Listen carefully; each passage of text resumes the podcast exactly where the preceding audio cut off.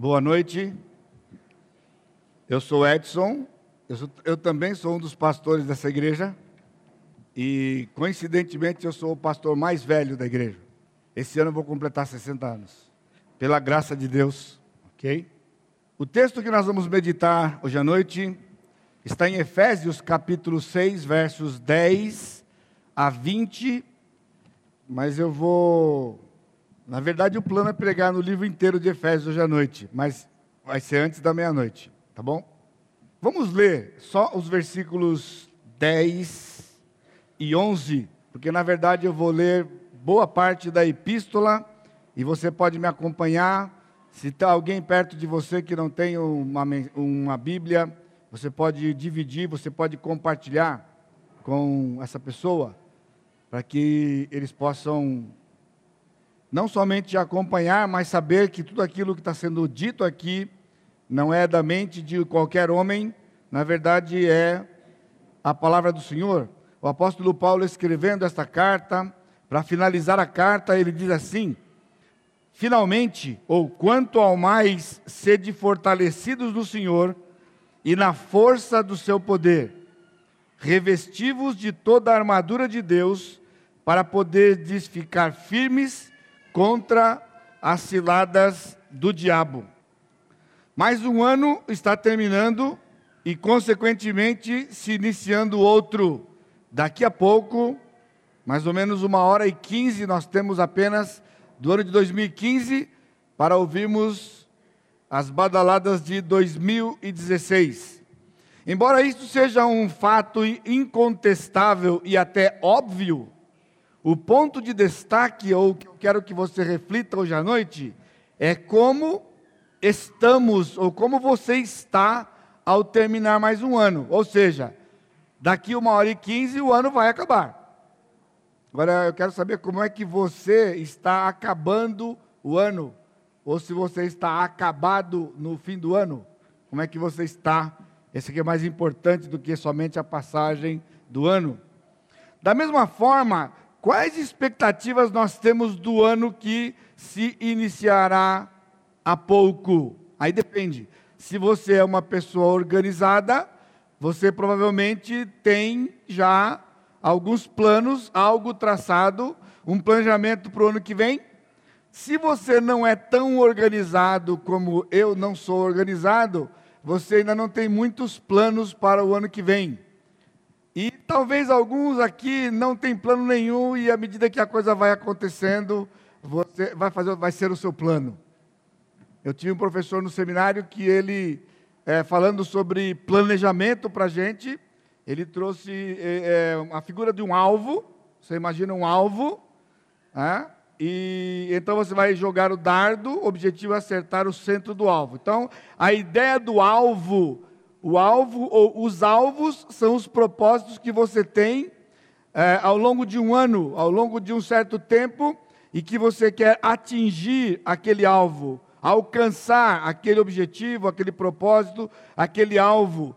E para ser um alvo, ele tem que ser mensurável. Mensurável por quê? Porque depois de um certo tempo, você tem que conseguir saber se você atingiu o alvo ou não. Agora, o curioso de tudo é que ele mostrava de que a maioria das pessoas funcionam mais ou menos assim. Atira o dardo, aí onde o dardo é, bate, aí ele faz o alvo, ou seja, sempre está atingindo o alvo dele. Então, essa pessoa que realmente não tem alvo nenhum. Ele vai caminhando e as coisas que vão acontecendo serão os seus alvos. Nós estamos passando um momento uh, difícil, diferente, especial na nossa nação nós não sabemos o que acontecerá no nosso país ou com o nosso país. Mas não é isso que determinará a qualidade do ano vindouro. Agora, pode ser que eu esteja falando alguma coisa você diz, pastor, é necessário o senhor falar sobre isso numa pregação? Eu ah, não sei. Talvez você está aflito pelo que está acontecendo no país. Se você está aflito né? ou se você está inseguro por qualquer coisa que possa acontecer no país, então eu estou atingindo um alvo de fazer você pensar principalmente no que eu disse ao final aqui. Não é isto que determinará a qualidade do ano vindouro para você. Então, se você entrou por aquelas portas, ou por essas portas, pensando isto, então você está sendo desafiado já, logo no começo, a mudar o seu pensamento. A qualidade do ano, deste ano que passou, não foi a situação qualquer do país, qualquer circunstância, não foi isso, não foram estas coisas que determinaram o lugar que você está hoje. Se você pensa que sim, então você não tem desfrutado do nosso Deus como você deveria. A mensagem de hoje, acredite se quiser, é uma mensagem de encorajamento e esperança. E a primeira convicção que nós devemos ter é que nós vivemos uma vida superior. Eu, eu, o Claudinho perguntou se podia deixar sem luz aí. Eu falei assim: será que eles vão dormir? Então, o primeiro sintoma que vocês estão dormindo é que eu falei uma coisa e vocês não falaram nem amém. Mas eu vou repetir, vou dar mais uma chance para você. A mensagem de hoje é uma mensagem de encorajamento e esperança, tudo bem. Só que a primeira convicção que devemos ter é que nós vivemos uma vida superior. Obrigado. Tá bom. Agora vocês estão começando a ficar acordados. Você acredita que você tem uma que você vive uma vida superior?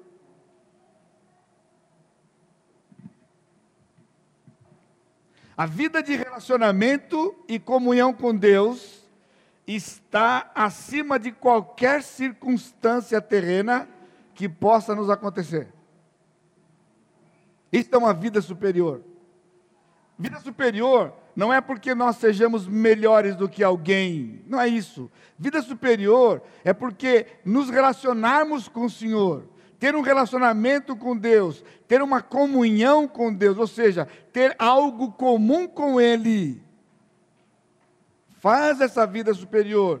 E, esta, e este relacionamento, ele faz com que nenhuma circunstância terrena que possa acontecer no ano de 2016 pode nos afetar de forma alguma. Agora, você tem que ter essa convicção no seu coração, para que você possa ter um ano diferente em 2016. É uma mensagem de encorajamento, de esperança, porque o desafio é justamente esse. Como que você pode ter um ano diferente do que você teve? Se foi bom, o ano, de, o ano que vem pode ser melhor. Porque nós nunca chegaremos ao limite máximo do relacionamento com o Senhor. Se nós tivéssemos oportunidade de dar testemunhos aqui, ou se em vez de pregar eu fosse dar um testemunho para vocês, este ano foi um dos anos mais difíceis da minha vida em muitos aspectos. Mas também foi o ano, um dos anos que eu mais aprendi e cresci no conhecimento do Senhor. Já estando na curva descendente da minha vida. Porque eu não vou chegar a 120. Então, se eu já tenho 60, então já estou descendo. Né? Já estou descendo. E se Cristo vier hoje à noite ainda, olha só, aí vai ser bom, né?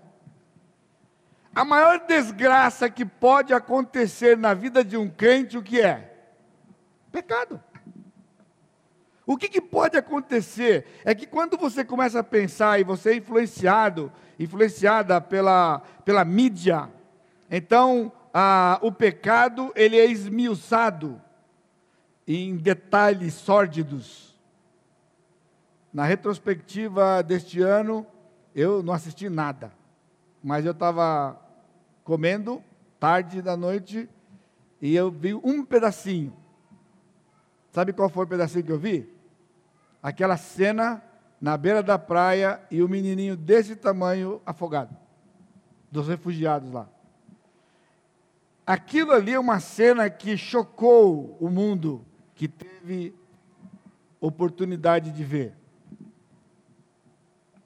Mas será que, é isso que, que é, é dessa forma que nós medimos gravidade das coisas? Não.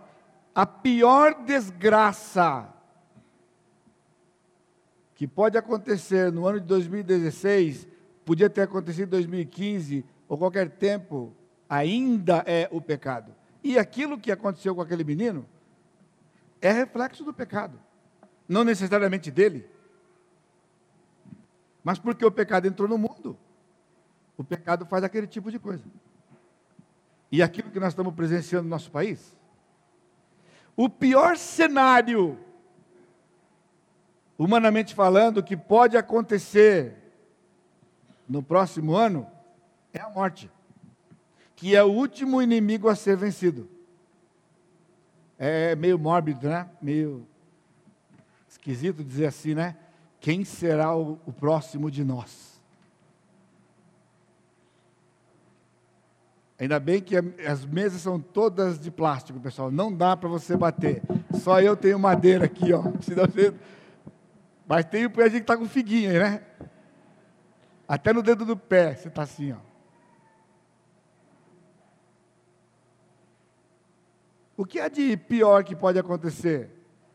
Se nós estamos vivos, nós podemos morrer. Mas olha, veja só o que é uma vida superior. Cristo morreu pelo pecado.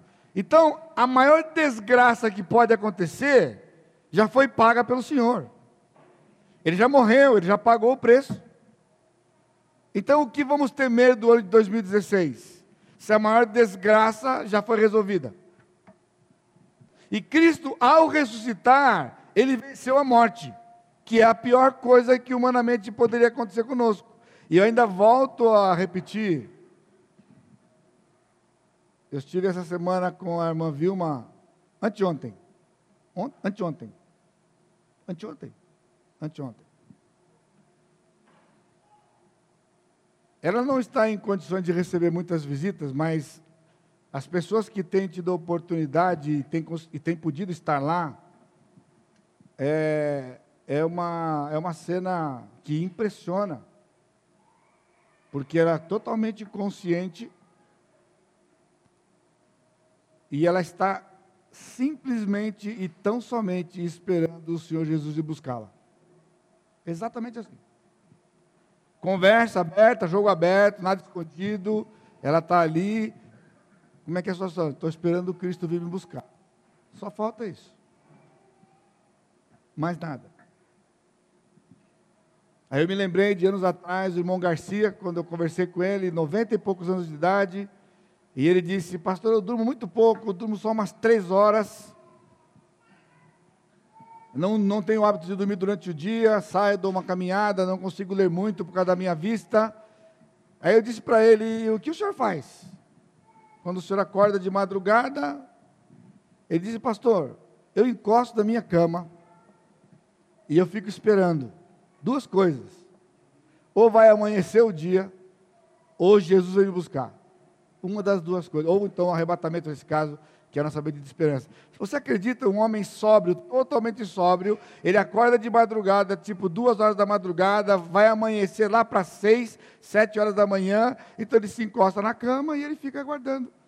Leva o pensamento ao Senhor, fica em oração, esperando Jesus. Isso é um desafio para nós. E naquela noite que eu estava com a Vilma, né? Eu ainda estava relembrando aí, dizendo para a Marilene, né? Que eu tenho dito para vocês isso aqui, porque é essa a reação da maior parte dos crentes. O céu é tão lindo e tão gostoso, mas os crentes não querem ir para lá. Basta receber a notícia do médico que os dias estão contados e o desespero bate. Não é assim? Na maior parte das pessoas. Se eu perguntasse para você se você quer morrer esse ano, você fala, pastor, assim, eu posso, posso ser honesto? Não, pode ser, você tem que ser honesto, né? Esse ano não.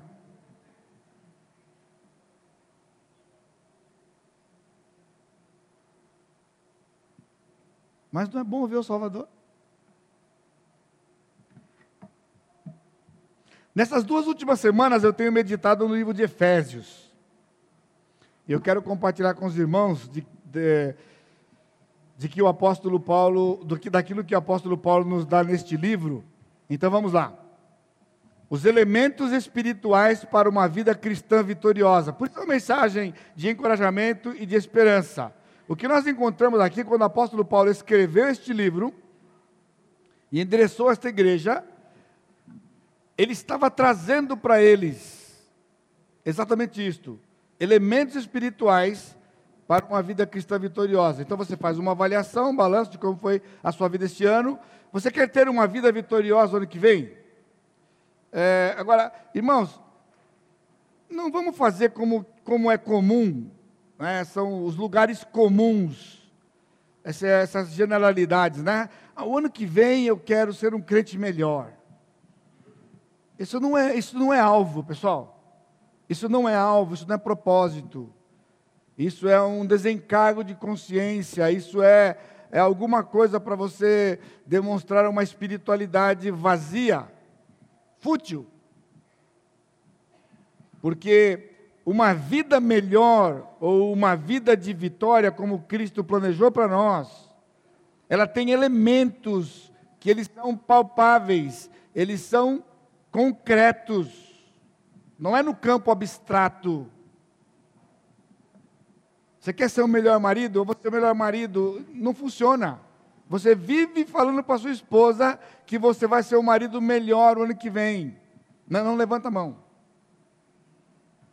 Mas as esposas também estão dizendo para o seu marido: olha, meu bem, esse ano eu sei que eu não fui tão boa para você. Ou você fala, eu não fui tão bom para você, mas olha, o ano que vem, esse ano que entra, ainda você usa aquele chavão, pela graça de Deus. Você aprende aqui todo dia, né? Pela graça de Deus eu vou ser um marido melhor para você. Eu posso perguntar para sua, sua esposa quantas você já falou dessa? Quantas? Ou verse-vice? Já falou? Porque enquanto você estiver na generalidade, você não vai fazer nada. Então, você quer ser um esposo melhor? Então avalie no que você não foi bom esse ano, concretamente. E pergunte para sua esposa. Pergunte para ela, você tem coragem? Pergunta para ela assim, meu bem, diz para mim, faz uma lista do que eu fui ruim esse ano. Um caderno de 100 páginas acho que não vai dar. Aí você lê aquilo ali, se você conseguir. Depois você vai ticando cada um deles, vai pedindo perdão para o Senhor, pedindo perdão para ela. E agora você tem um bom parâmetro para começar. Aí você está você tá entendendo o que, que é prático? Os elementos espirituais para uma vida cristã vitoriosa é o que nós encontramos aqui no livro de Efésios. Vamos ver até onde a gente consegue chegar. Primeiro, o primeiro elemento essencial para que você tenha uma vida cristã de vitória no ano de 2016, como foi 2015 ou como não foi 2015, não sei, é viver na doutrina dos apóstolos. Eu podia ficar a noite inteira aqui só nesse tópico por causa do cristianismo que nós vemos nesses dias aqui. Infelizmente, já não é mais toda a igreja que prega e vive a doutrina dos apóstolos. Você percebeu que eu não disse para você, não estou dizendo para você, que você tem que viver a, a doutrina da Igreja Batista Maranata? Embora, se você está aqui, se você faz parte desse corpo, eu acredito que você está aqui porque você entende que internamente para nós são sinônimos. Porque nós cremos na doutrina dos apóstolos e temos buscado a doutrina dos apóstolos. Você não vai ter uma vida cristã vitoriosa se você não tiver doutrina. Doutrina bíblica. Então, por isso você vai precisar ler a palavra, você vai precisar estudar a palavra, porque você tem que ter parâmetros de vida. O livro está dividido em três partes naturais, que são três dos quatro pontos que nós temos, e a primeira parte do livro é formada por esses três primeiros capítulos, que é conhecido pelos teólogos e também no meio da igreja como a doutrina. Veja o capítulo 1.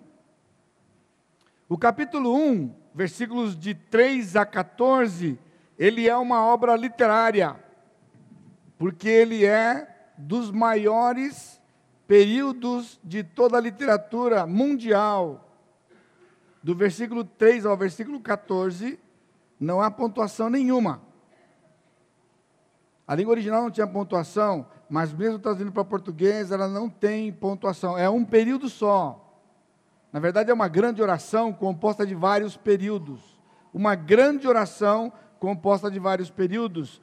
Bendito o, Senhor, bendito o Deus e Pai de nosso Senhor Jesus Cristo, que nos tem abençoado com toda sorte de bênção espiritual nas regiões celestiais, em Cristo, assim como nos escolheu nele antes da fundação do mundo, para sermos santos e irrepreensíveis perante ele, e em amor nos predestinou para ele, para a adoção de filhos, por meio de Jesus Cristo, segundo o beneplácito da sua vontade, para louvor da glória de Sua graça, que Ele nos concedeu gratuitamente no amado, no qual temos a redenção pelo Seu sangue, a remissão dos pecados, segundo a riqueza da Sua graça, que Deus derramou abundantemente sobre nós e em toda a sabedoria e prudência, desvendando-nos o mistério da Sua vontade, segundo o seu beneplácito que propuseram em Cristo, de fazer convergir nele, na dispensação da plenitude dos tempos, todas as coisas, tanto as do céu como as da terra, nele, digo, no qual fomos também feitos herança, predestinados segundo o propósito daquele que faz todas as coisas conforme o conselho da sua vontade, a fim de sermos para louvor da sua glória, nós, os que de antemão esperamos em Cristo, em quem também vós, depois que ouvistes a palavra da verdade, o evangelho da vossa salvação, tendo nele também crido, fostes selados com o Santo Espírito da promessa, o qual é o penhor da nossa herança até o resgate da sua propriedade em louvor da sua glória. Ponto. Acabou. Veja lá, a bênção da salvação. No versículo 4 ele falou sobre a eleição. 95% da, do cristianismo não acredita na eleição. E, embora está escrito aqui, e tantos lugares na, na, no Novo Testamento não acreditam na eleição, um certo tanto, que eu não vou dizer quanto, para você não ficar chocado, dizem que é uma doutrina do diabo, mesmo que está nas páginas da Escritura. Os pastores não tratam esse assunto, porque eles têm medo dos efeitos, inclusive, disso. No versículo 5 ele fala de adoção. Nós fomos adotados na família do Senhor. Significa, na língua do Novo Testamento, que no instante que fomos salvos, Ele nos deu direito à herança. De maneira que não importa o tempo que vamos morrer ou o tempo que vamos viver nessa vida cristã, temos herança igual. Todos nós. O ladrão na cruz, no último suspiro dele, quando ele diz: Lembra-te de mim quando entrares do teu reino, ele tem a mesma herança do que um crente que viveu a vida cristã de 50 a 60 anos. Terá galardões diferentes, mas a mesma herança. Isso porque na cultura do, na cultura do povo de Israel, uma criança, ela só, era, só tinha direito de herança com acima de 12 anos até 12 anos ela era como escravo. Se ela morresse nesse período, não, não, tinha. Se os pais morressem, ela, com essa idade de 11, 10, 11 anos, ela não tinha direito a nada. Ela vivia debaixo de tutores. A dívida totalmente paga, versículo 7, no qual temos a redenção pelo seu sangue, a remissão dos pecados. Sabe o que é remissão? É título quitado, é dívida quitada. Como um crente pode viver? Como alguém pode viver ao longo de um ano sem meditar nessas coisas, sem vir para estes lugares e encher o seu coração e a sua mente destas verdades? Sabe a razão por que você tem sofrido? Sabe a razão por que você fica abatido quando você escuta certas coisas que estão acontecendo aqui no mundo? porque você não enche a sua mente de doutrina da Escritura que trazem esperança para você de que nós não temos nada absolutamente a ver com isso. Porque o nosso Deus é acima disso. E você vai ter exatamente aquilo que ele planejou para você, independentemente do que vai acontecer no mundo. Quem sobe, quem desce, quem cai, quem, quem levanta, isso não importa para o Senhor. O Senhor move reis, o Senhor tira, o Senhor põe, é Ele que faz. Ele é o soberano. A gente canta isso aqui. Agora você precisa viver isso aqui. Isso tem que fazer diferença na sua vida.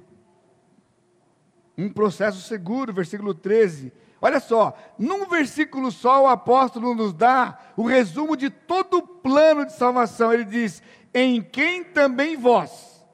Então inclui você. Você está nos visitando aqui? Ah, a dica para você. Você quer viver uma vida superior? Essa não é prerrogativa de alguém especial.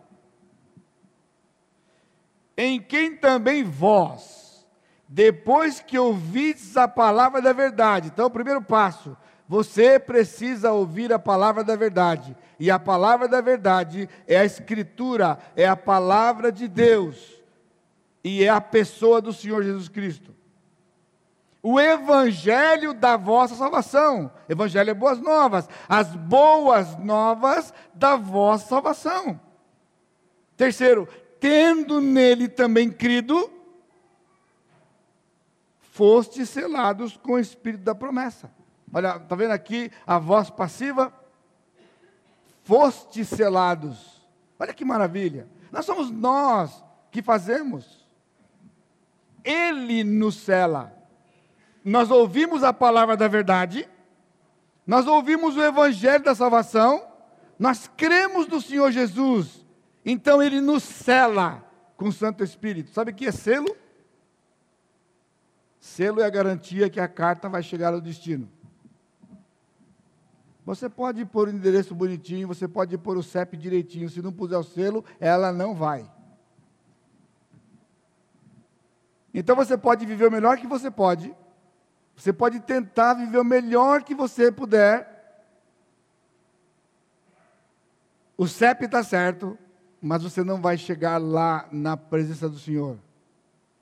Porque só vai chegar lá aqueles que estão selados pelo Santo Espírito da promessa, que são aqueles que creram no Senhor depois de terem ouvido o Evangelho, de ter ouvido a verdade da salvação. A garantia, versículo 14, o qual é o penhor da nossa herança. Penhor, até ao resgate. Então, nós vamos ser resgatados um dia, porque estamos vivendo aqui na terra ainda.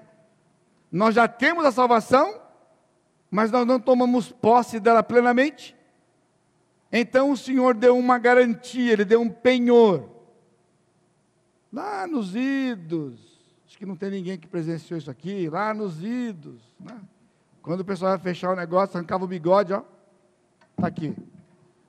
Pessoal, hoje, hoje o camarada assina, ele assina, reconhece firma, faz tudo, e o camarada não paga. Você acredita?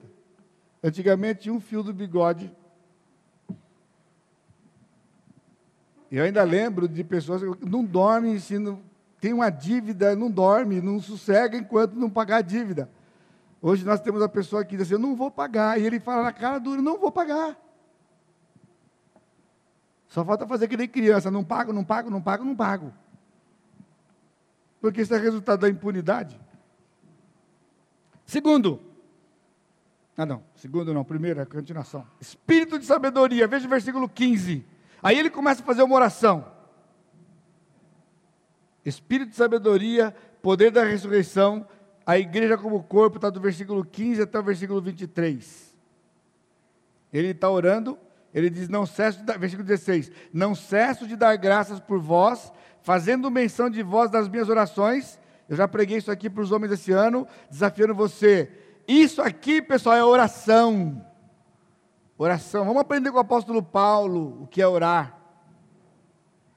Vamos sair desse, de, desse ambiente hospitalar que a gente vive, esse ambiente é, é, ambulatorial que a gente vive. Alguém está doente, já vamos logo pedir para ele ficar bom. Não pede para mim, porque sabe que eu não vou orar para você ficar bom. Nossa, pastor, isso é ruim, hein? Não, não sou ruim. Mas a minha oração é que você saiba por que está acontecendo.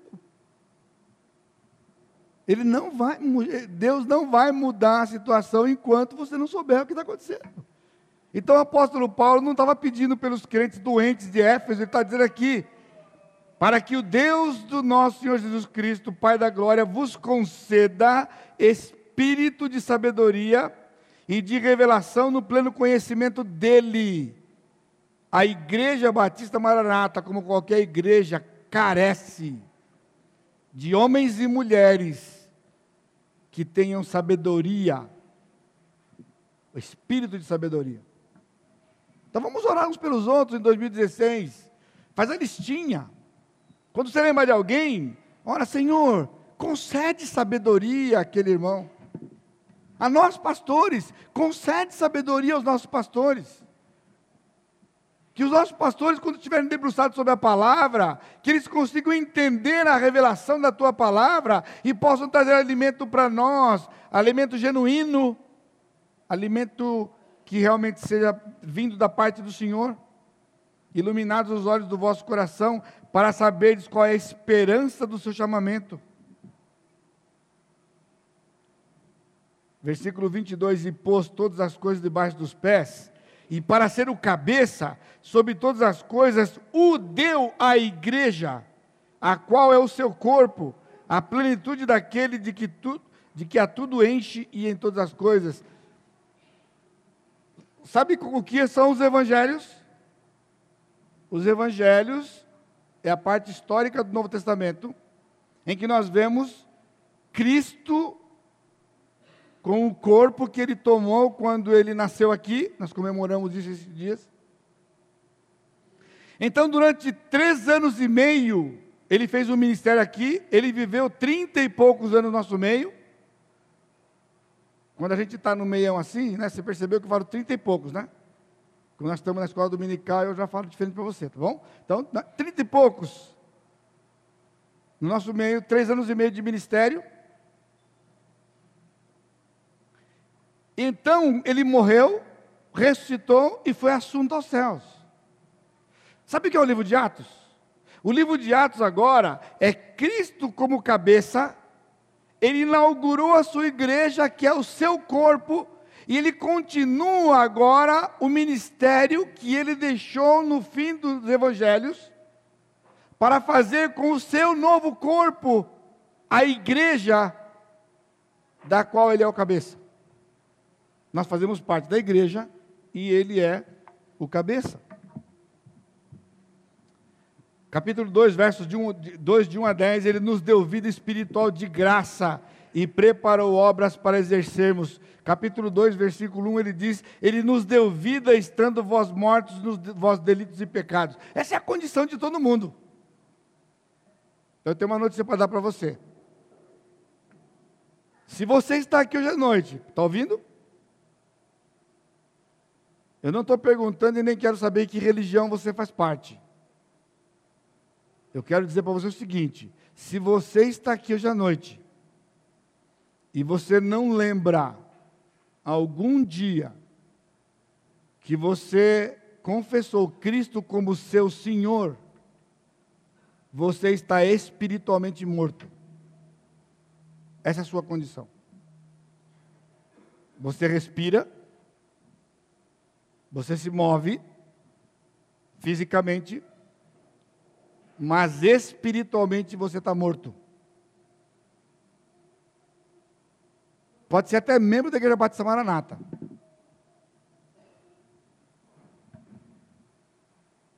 Eu não fico surpreso porque eu acredito na Escritura, mas não tem sido poucos os casos de pessoas que têm chegado aqui vindo de outros lugares porque aqui, quando a pessoa vem de um outro lugar, de uma outra igreja, ele quer fazer parte do corpo. Então, depois de frequentar um tempo e achar que a igreja é boa para ele, então ele tem que falar com um dos pastores. E quando eles vêm conversar conosco, a gente quer saber a história. Me conta a sua história. E aí a pessoa conta a história. Ele tem uma história interessante. Eu, e quando é comigo, eu fico esperando, né? O momento, porque ele conta, conta a história, conta a história. Eu estou esperando o momento. Que momento? O momento que a pessoa vai dizer quando foi que ele encontrou, ou foi encontrado por Jesus. E a história vai, a história vai, vai aqui, vai ali, vai ali, daqui a pouco a história acaba. Pastor, então esse é o resumo da minha vida. Eu falei, escuta, mas. Não lembra um dia? Ah, eu acho que eu já fiz isso um monte de vezes. Ih, então não tem. Então, um monte de vezes não é um dia.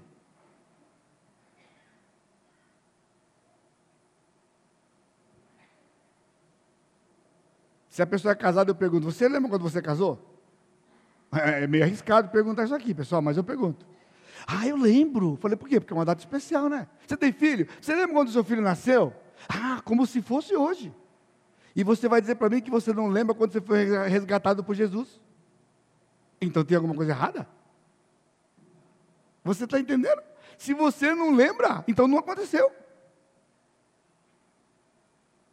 Porque é impossível que alguém não lembre esse dia, se ele aconteceu. Porque é o dia mais importante e maravilhoso da vida de qualquer ser humano.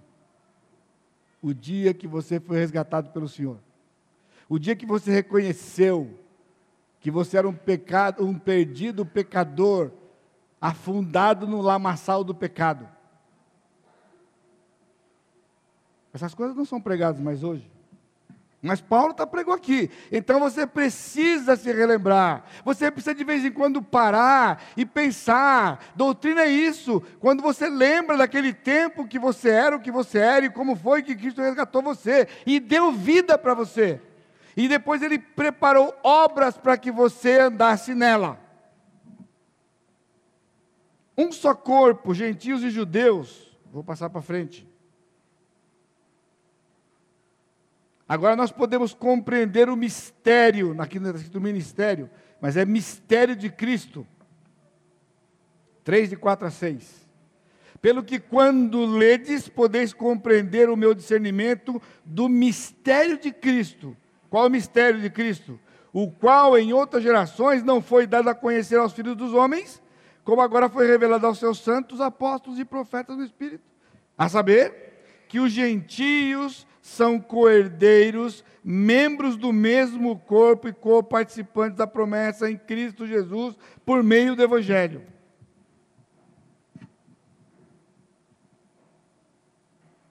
Aí ele faz, um, ele faz um desafio, versículos 14 a 20, numa outra oração que ele faz.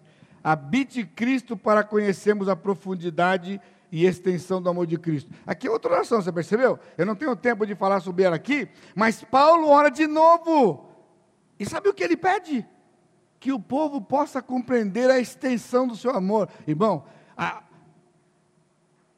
o seu relacionamento com o Senhor em 2016 vai ser resultado direto do entendimento que você tem da profundidade do amor que Deus demonstrou, demonstrou por você quando salvou você.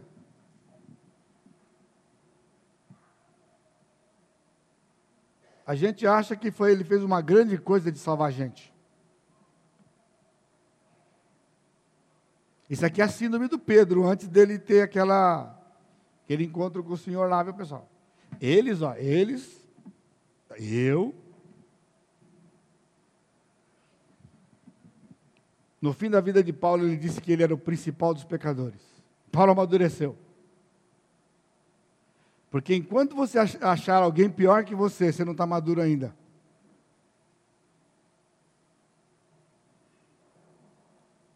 E a minha briga com o apóstolo Paulo é essa, porque ele era o pior da época dele. Agora, eu sou o pior dessa época. E nem. Paulo não sabe nada.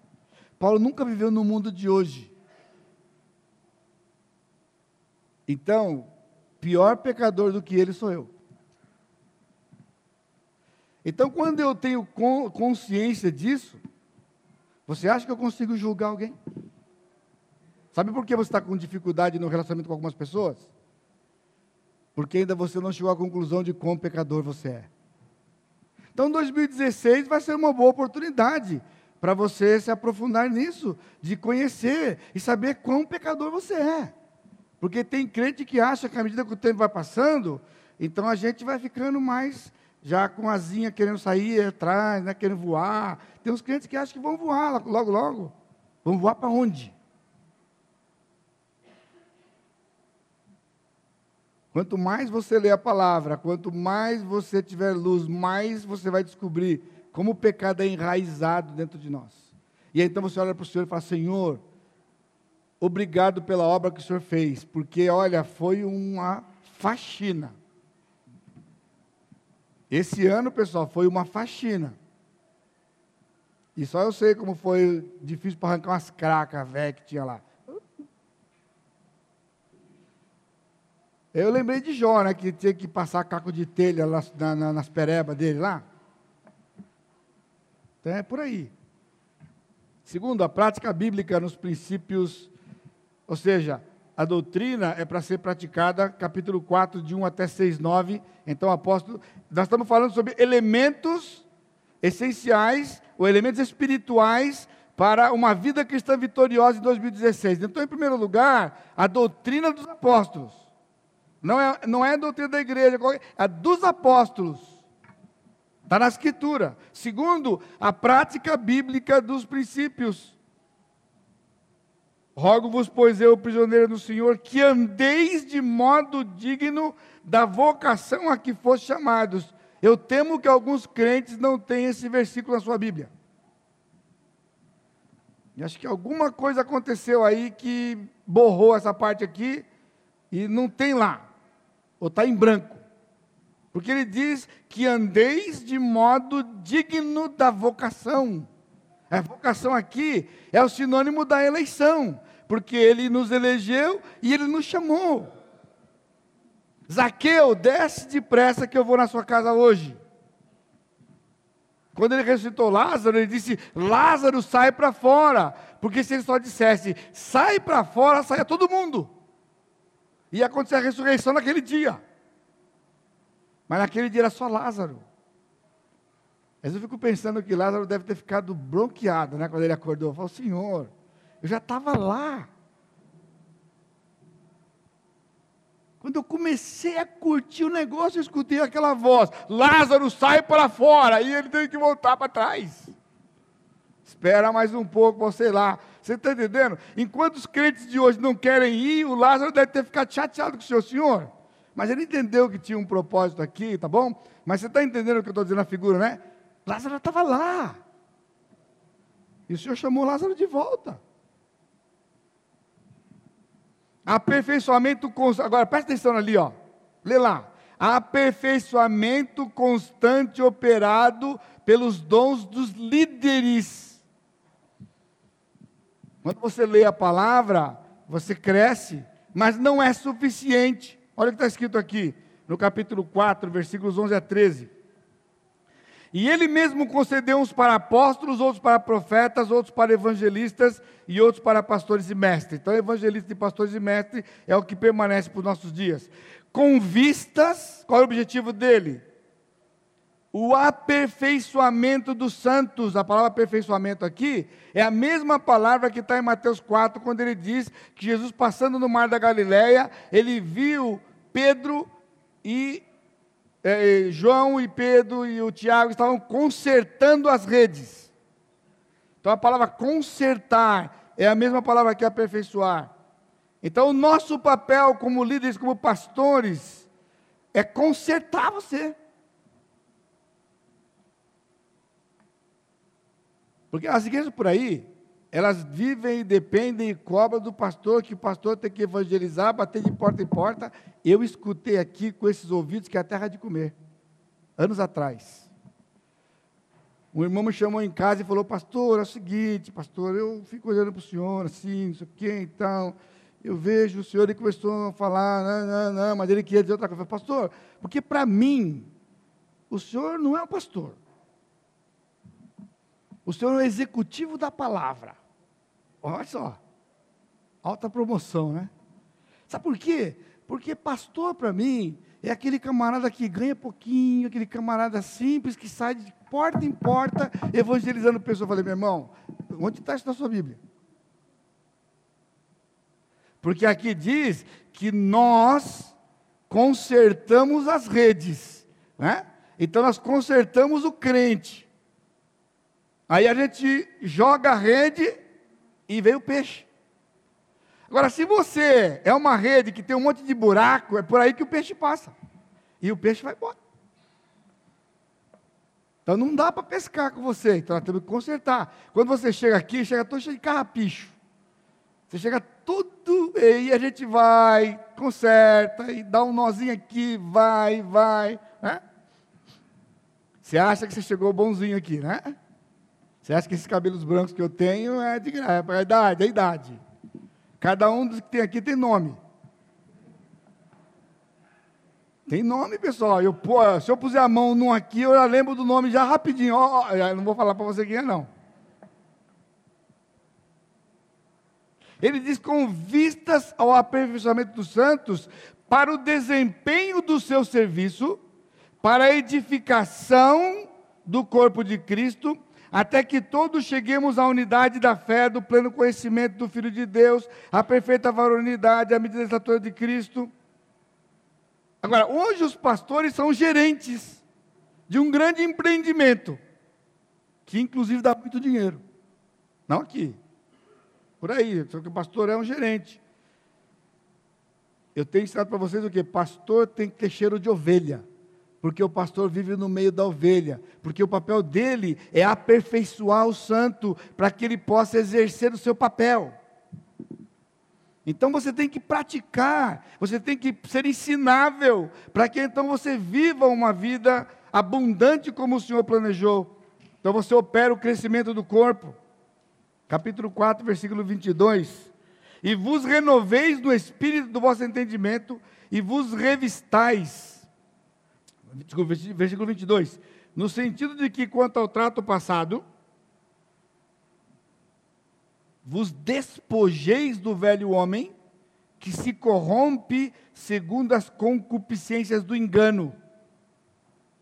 A ovelha não pode andar sozinha, porque ela não consegue detectar isso aqui e, e vos renoveis no espírito, e vos revistais do novo homem, criado segundo Deus em justiça e retidão, procedentes da verdade.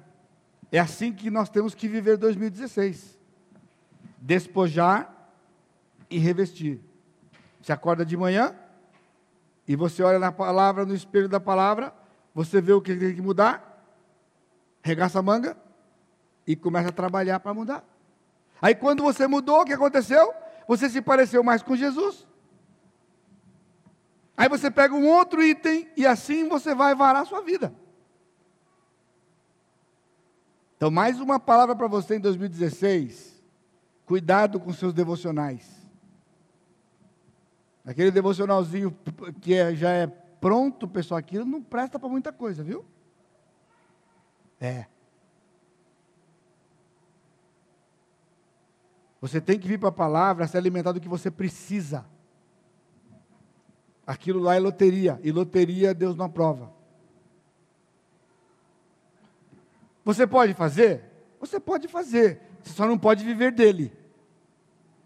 Ele pode ser um plus. Mas ele não pode ser tudo que você faz. Pão diário. Você come pão todo dia. Sabe o que vai acontecer? Você vai ter um treco espiritualmente, tanto quanto se você comer pão todo dia, você vai ter um treco fisicamente. Porque a Bíblia, a gente vem para ela onde, sabe onde você tem que ir? Vai em Gálatas capítulo 5, obras da carne. Dá uma lidinha lá.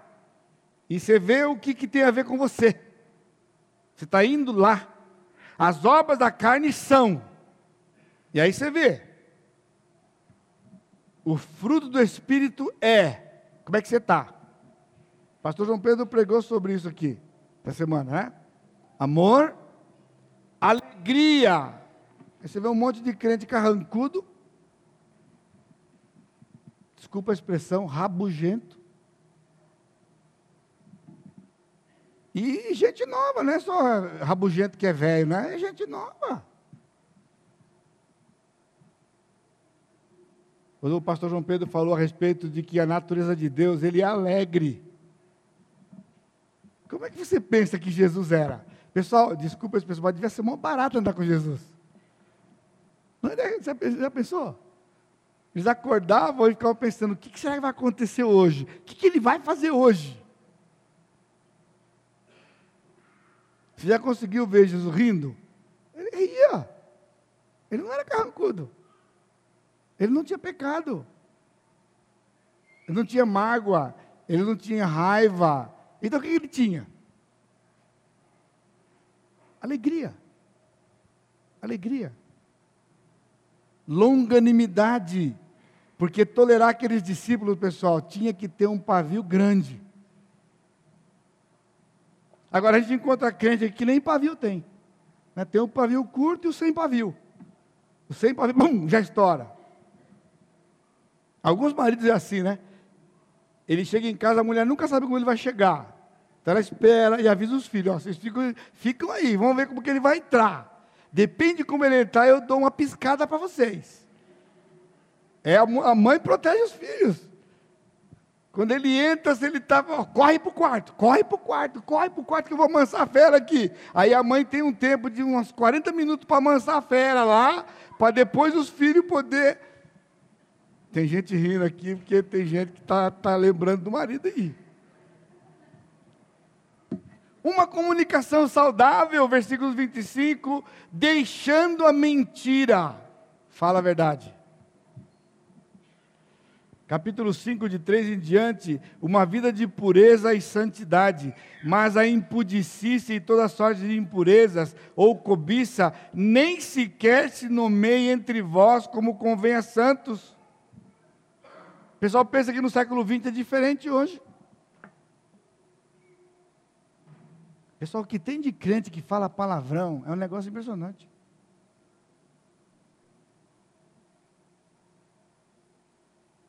nem conversação torpe, nem palavras vãs ou chocarrices.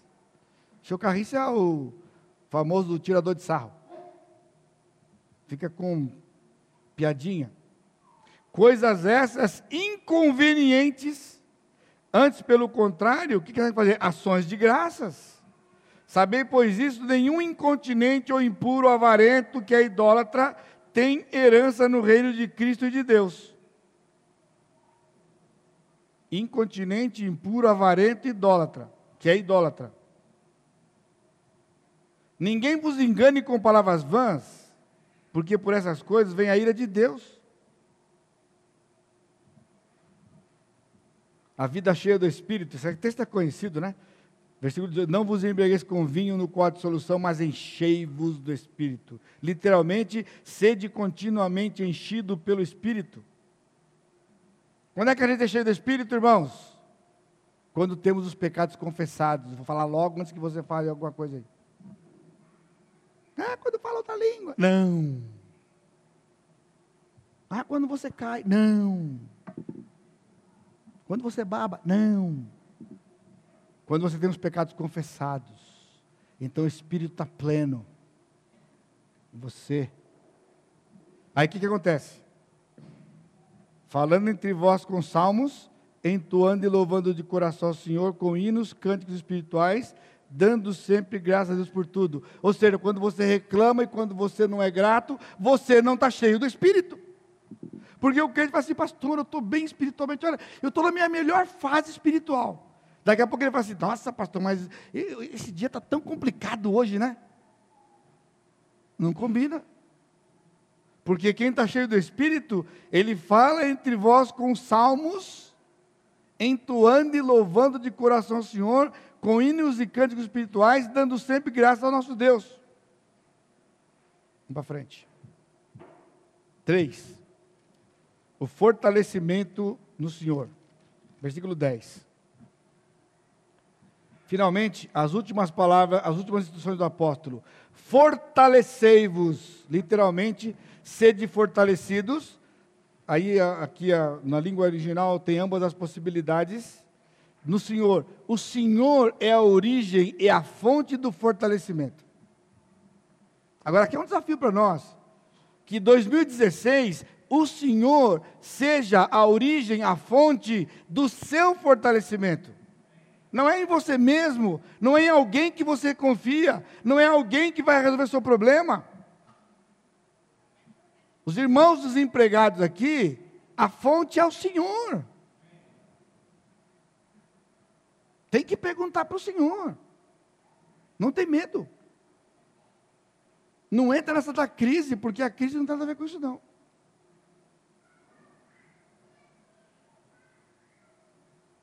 Eu já citei para vocês outras vezes, quando o Rafael foi, foi demitido da Embraer, essa era a coisa mais óbvia e fácil que tinha para se olhar, né? Ele solteiro ainda na época, a sessão dele inteirinha fechou. Quando ele recebeu a notícia que ele conversou comigo, eu falei: meu filho, você precisa saber do Senhor porque você foi demitido. Essa parte óbvia não resolve o seu problema. Você tem que saber do Senhor. Porque ninguém põe a mão em você sem a permissão dele. Então, quando você foi demitido, foi com a permissão dele. Então, o caminho mais curto é perguntar para ele. Porque enquanto você não perguntar para ele, você não souber dele, periga de você não arrumar emprego. E Deus tinha grandes coisas para ele naquela época.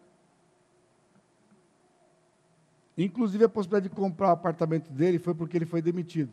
Se ele não tivesse demitido, ele não poderia ter comprado o apartamento dele. Por causa da renda dele. Isso aqui, apenas um detalhe. Paulo enfatiza esse fortalecimento usando três palavras distintas. Olha só. For, sede fortalecidos do Senhor e na força do seu poder. As três palavras são como sinônimos. As três palavras significam força e poder. A primeira é da palavra mais conhecida, que é dínamo, depois kratos, que nós conhecemos democracia, vem de kratos, que é poder. No caso de democracia, é o poder do demônio. Oh, perdão. É o, demo é o povo. Demo é o povo e Kratos é o poder. Democracia significa que o povo tem poder. Então o povo elege o presidente, o povo que vai para as eleições, compreendeu? Kratos é o poder. Então ele está dizendo: for, sede fortalecidos no Senhor e na força do seu poder, que é isquis, que está aí. Aí ele continua, versículo 11: revestivos. Eu só coloquei aqui a palavra aurista, que é um tempo de verbo que tem, que significa o seguinte: esse revestimento não é contínuo, é revestivos de uma vez só, definitivamente da armadura de Deus. E aqui é onde você está com problema. E eu estou de olho aqui. Deus nos deu uma armadura, irmãos. Este ano eu falei muitas vezes para muitas pessoas que me procuraram para aconselhamento sobre esse assunto. A coisa comum para nós é ficarmos chateados com alguém que nos afetou e não está entendendo que Deus nos deu uma armadura. Por que Deus nos deu uma armadura? Sabia? Ou você sabe? Você sabe por que Deus nos deu uma armadura? Um primeiro é óbvio, nós estamos numa guerra. Nós não estamos num piquenique, irmãos. Nós estamos numa guerra. E é uma guerra espiritual. Ele diz: revestivos de toda a armadura. Quando você quer ser mais sábio que Deus, você faz o seguinte: o negócio de pôr toda a armadura é complicado, é muita parafernália. Então hoje eu vou sair só com a espada. Hoje eu vou colocar só o capacete. Ele está dizendo aqui: revestivos definitivamente de toda a armadura de Deus. Lá no Velho Testamento, depois que é, Josué teve aquela grande vitória lá na, na cidade de Jericó, né? Aí a próxima cidadezinha, andando alguns quilômetros, a próxima cidadezinha era uma cidadezinha desse tamanho chamada Ai. Aí o general Josué deu uma olhadinha, perguntaram, Josué, e a gente vai, como vai fazer? Aí, ah, vamos, vamos poupar os soldados aqui, leva só uns dois mil. Olha só, só uns dois mil. E os dois mil foram. E voltaram correndo e morreram 36. Se eu tivesse tempo, eu ia dizer para você muitas coisas a esse respeito. Você já viu uma guerra onde aqui na Bíblia diz que morreram 36. Não foram 40. 40 é número redondo, 40 é mais ou menos. Tri, exatos 36. Sabe por quê? Porque as batalhas que Israel participava, nunca havia baixa de soldado judeu. E naquele dia tiveram 36. E o coração de José ficou com nem água. Sabe por quê? Porque quando o pecado está instalado, a gente fica míope. Porque depois que eles trataram o pecado, e eles voltaram a batalhar contra a cidade, o Senhor falou: leva todo o exército, todo o exército de Israel, para lutar contra aquele povo. Essa era a visão de Deus. Todo o exército. Então aqui diz: tomai toda a armadura. Para quê? para poder ficar firmes, permanecer contra as ciladas do diabo. Ciladas aqui, engano, artimanhas, os métodos do diabo. Você só vai conseguir ficar firme diante das artimanhas do diabo se você estiver com toda a armadura do Senhor. A luta não é contra pessoas e sim contra os ossos do mal. E finalmente, ele diz, versículos 13 em diante: Portanto, tomai, tomai aqui não é tornai, tomai, analabete, pegar, receber, apropriar-se. Para quê? Para que você possa resistir no dia mal. Muitos teólogos ficam discutindo quando é o dia mal. Alguns acham que o dia mal é um dia especial que o diabo prepara para o crente. Agora, irmãos, é o seguinte: dia mal é todo dia. O dia mal é todo dia. Você tem que acordar e já tem que dizer: o diabo vai armar hoje. Então o que você tem que fazer? Revestir da armadura. Olha só, viu como é simples? Você está entendendo como é simples? Então, se você foi derrotado, se você teve problema, se você teve dificuldade, não foi porque o diabo fez alguma coisa, não foi porque alguém afetou você, foi porque você não usou a armadura. Era só você acordar e pôr a armadura. E você estava preparada, preparado para enfrentar o dia. Porque o dia mal você não sabe que hora vai acontecer. Aí você fala, ai, me pegou de surpresa. Por que pegou você de surpresa? Se você tivesse acordado e colocado a armadura, não tinha pego você de surpresa. Estar firmes, permanecer, resistir, isso é um imperativo. E aqui é interessante, porque ele dá uma imperativo, uma ordem, Versículo 14: Estai, pois, firmes. E aí ele vai dar uma porção de gerúndios. Então ele diz: cingindo-vos com a verdade. A palavra cingir aqui, ela tem uma preposição que significa ao redor. Era o cinto que, ele, que ligava toda a armadura, que pegava nos lombos, aqui. Então, ele colocava, ele vestia a couraça da justiça. Quem tá usando, o soldado romano vestia a couraça. Depois ele punha o cinto, que o cinto aqui é o cinto da verdade. Ele calçava os pés, que aqui ele diz que é a preparação do evangelho, porque é com os pés que a gente sai para poder compartilhar do evangelho, embraçando o escudo da fé. Aí ele vai usar agora outro imperativo. Olha, interessante, né? Porque cingir o lombo com a verdade, que é o cinto, vestir a couraça e calçar os pés, ele tá, é, é o gerúndio, é uma coisa que está acontecendo, ligado com a ordem que ele deu, está firme. Só que agora ele diz: toma o capacete. Sabe por quê? Porque a parte é, é, vital nossa é a cabeça. Toma o capacete. E é o capacete da salvação. E a espada do Espírito. Então você está com o escudo, embraçou o escudo e está com a espada, está com o capacete, tem as sandálias nos pés, você tem a couraça e você tem o cinto. Agora, irmãos, o soldado romano não tinha proteção nas costas. Porque ele nunca ficava de costa para o inimigo. Entendeu? A gente não fica de costa para o inimigo. E ele volta para o gerúndio de novo, ele diz com toda oração e súplica, orando em todo tempo. Então você acorda cedo, coloca a armadura e passa o dia em oração. Você acha que vai dar errado? O que, que pode dar errado? Diz para mim. Diz para mim. Você não acha que a sua vida vai ser muito melhor no ano de 2016 se você entender que você tem que ler a palavra, conhecer a doutrina, conhecer a obra que Cristo fez na sua vida, você tem que conhecer a extensão do pecado, você tem que praticar aquilo que você está lendo, você tem que se despojar do que é ruim, você tem que se revestir, você tem que ler aquilo que você precisa, é uma transformação diária à luz do Senhor Jesus Cristo. E então você se reveste da armadura, todos os dias, você se reveste da armadura. Você tem o escudo, você tem a espada, você está preparado. Então não importa os dardos que vão vir. Agora eu digo para você: o inimigo vai atirar os dardos.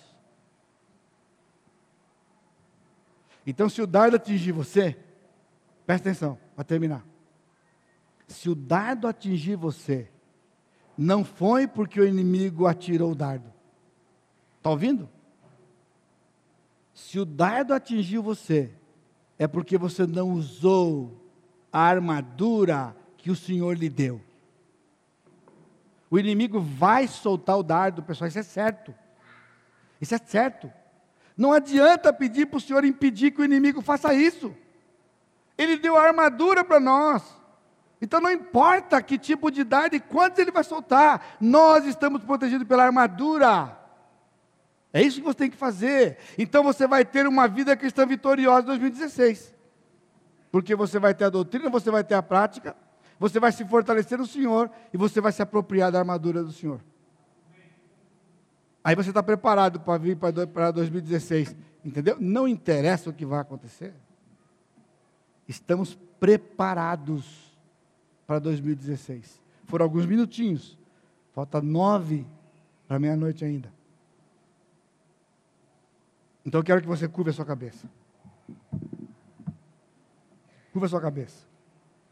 Foi rapidinho, a mensagem vai para o site.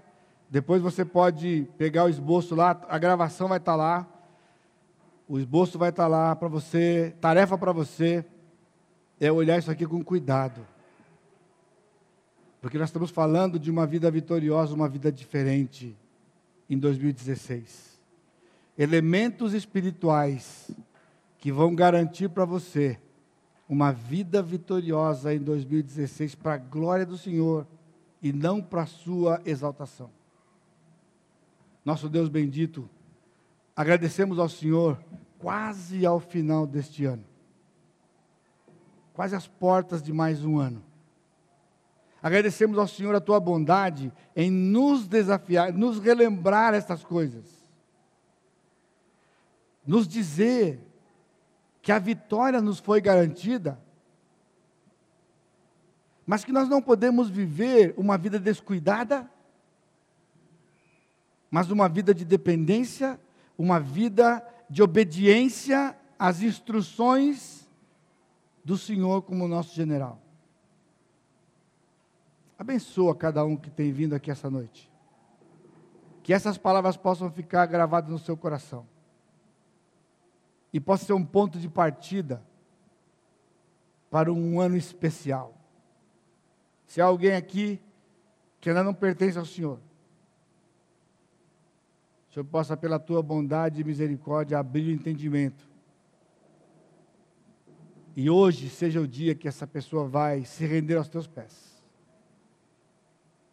e começar uma jornada de peregrinos aqui na terra. Te agradecemos tudo isso, Pai, no precioso e santo nome de Jesus, o nosso amado e bendito Salvador. Amém, Senhor. Deus abençoe, irmãos.